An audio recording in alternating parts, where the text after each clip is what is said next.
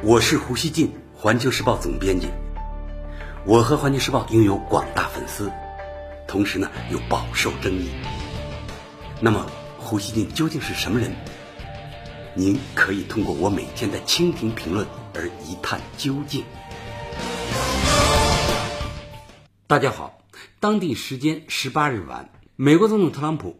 正式宣布参加二零二零年总统竞选。英国广播公司十八日的报道说，这是一场特朗普阵营的嘉年华。特朗普当晚在佛罗里达州举行的集会聚集了大约两万人。集会现场的特朗普支持者头戴让美国再次伟大的红色棒球帽，高呼“再当四年”，见证特朗普开启竞选连任的征程。在长达七十六分钟的讲话中，特朗普依旧将自己定位为华盛顿体制的政治叛逆者，大力抨击民主党，夸耀美国经济让全球羡慕，并说我们在两年半时间里取得的成绩没有其他任何人能做到。演讲接近尾声时，特朗普还让观众用欢呼的方式将这次的竞选口号确定为“让美国保持伟大”。他过去喊是让美国再次伟大，好像现在美国已经伟大了，所以他说呢，让美国保持伟大啊。多数美国主流媒体都认为，特朗普的演讲是在一如既往的发牢骚。美国《纽约时报》说，除了表达不满、夸耀成绩，特朗普没有拓展他的政治诉求，也没有给出任何新政策或者议程。报道还说，他将艰难地度过今后的十八个月，而这次集会就是开端。因为自上任以来，特朗普的支持率从未突破百分之五十，他把自己变成了美国历史上最两极分化的总统之一。那么，特朗普会以什么策略竞选连任呢？英国广播公司十九日援引专家分析说，谋求连任的总统通常有三种策略。一是以保持现状为核心纲领，二是将焦点放在首次竞选时未触及的议题，三是以攻击竞争对手为竞选主轴。特朗普目前主要采取第一种策略，就是趁着美国经济趋于强劲的东风谋求连任。但据摩根大通预测。虽然美国经济目前呈积极态势，但在今后十二个月的时间里出现衰退的可能性是百分之四十五。尤其是美国发起的贸易战会带来诸多不确定性。对于中美贸易战，特朗普在集会上再次重复他的错误论调。他说：“美国与中国的贸易逆差达到五千亿美元，是我们重建了中国。”他随后遭到 CNN 和《华盛顿邮报》等美国媒体打脸。华盛顿邮报说，实际情况是，二零一八年美国与中国在贸易和服务上的逆差是三千七百八十亿美元，而且贸易逆差不意味着有的国家挣钱了或者有所损失，这只是意味着一个国家的消费者选择从另一个国家买东西。特朗普还说，我们正将数百亿美元存入国库。假新闻告诉你们，支付关税的是你们。即便如此，也没多少。这都是他的给自己的辩解啊。关于从中国收那个高关税啊，他给这个做辩解。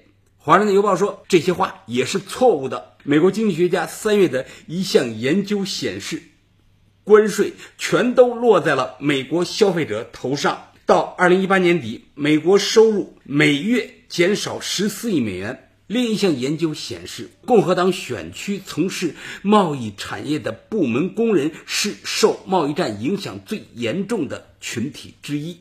如今，数以百计的企业、组织和个人涌向华盛顿，参加美国贸易代表办公室举行的听证会，说服政府不要对中国大约三千亿美元的输美产品呢加征关税。香港经济日报认为，美国业界的要求让特朗普政府承受压力。特朗普此前在贸易问题上的种种姿态，主要就是为了连任成功。如今，特朗普不能不有所顾忌。如果继续扩大对华贸易争端，美国经济难免遭受损失，选民也很有可能转投民主党，令特朗普的连任梦落空。所以。老胡昨天说过啊，在中美严重僵持的情况下，特朗普在北京时间十八日晚上主动打电话过来，商定了中美领导人下周在日本大阪 G20 峰会期间会晤，从而使两国之间的严重僵局出现了一些松动。我方呢应约与美方通话，这当中包含了丰富的信息。老胡呢想在这个时刻提醒大家，谈判的格局和结果，很多时候不是谈出来的，而是要靠打出来。中国要想获得一个好的谈判结果，就必须不惧战，敢于坚持。这一个多月啊，中方毫不惧战的立场和表现是正确与恰当的。他向华盛顿传递了一个清晰的信号，那就是中国压不垮。啊，中国是压不垮的。如果美国向中国强加不公平的条件，他就必须准备迎接一场持久的贸易战，与中国一起承受相应的损失。在过去的一个多月里，美国社会呢反对继续升级贸易战的理性声音急剧上升，贸易战打下去对美国经济产生负面影响的迹象在更多显现出来。而美国大选的脚步呢，又咚咚走来，在给中国制造压力的同时，美国政府自身的压力同步上升。中美双方接下来越来越需要拼意志，狭路相逢勇者胜这个规律呢，逐渐开始主导中美这场游戏。老胡认为啊，贸易战不会把中美任何一方打散，贸易战它没有那么大的力量。他打不散中国，也打不散美国，但他呢会制造困难。我想说，美国的困难是他自找的，是狂妄自大导致的结果；中国的困难是国家前进路上无法绕开的一道坎儿。我们的宏观心理阴影有着雄厚的道德资源。大家看啊，美国越打。他越要回答一个根本性问题：为什么要打这场贸易战？他给美国人民带来什么好处了？中国则越打，战略理由越清晰充分，因为我们是在为国家的主权完整和平等尊严而战，为捍卫中国继续发展、老百姓今后有机会生活的越来越好的权利而战。可以预见。中美未来谈判不会一帆风顺。当年朝鲜战争的后多一半时间啊，就是边谈边打。艰苦的上甘岭战役是战争后期对谈判的强有力支持。从大概率上说啊，中美呢总是要继续做生意的，因此呢，最终应该能够达成协议。但是没有熟透的果子，我们不要急于去摘，过程多曲折。我们都不怕承受，中国的这种意志呢，必须坚定不移。过去一个多月的激烈交锋，也会呢产生更大范围的影响。我认为啊，美国通过这种交锋，他清楚了中国不是好恐吓欺负的，这会对他挑战中国利益的各种冲动产生某种抑制作用。老胡想说啊，中国可不是仅仅态度上强硬。中国实力的强大以及对国家意志的支撑能力，在过去一个多月中进一步得到验证。在美国气势汹汹的压力之下，中国做到了整体上的有条不紊。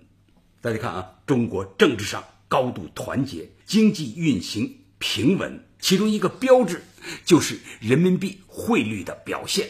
它虽然呢出现了一点下跌，但跌幅很有限。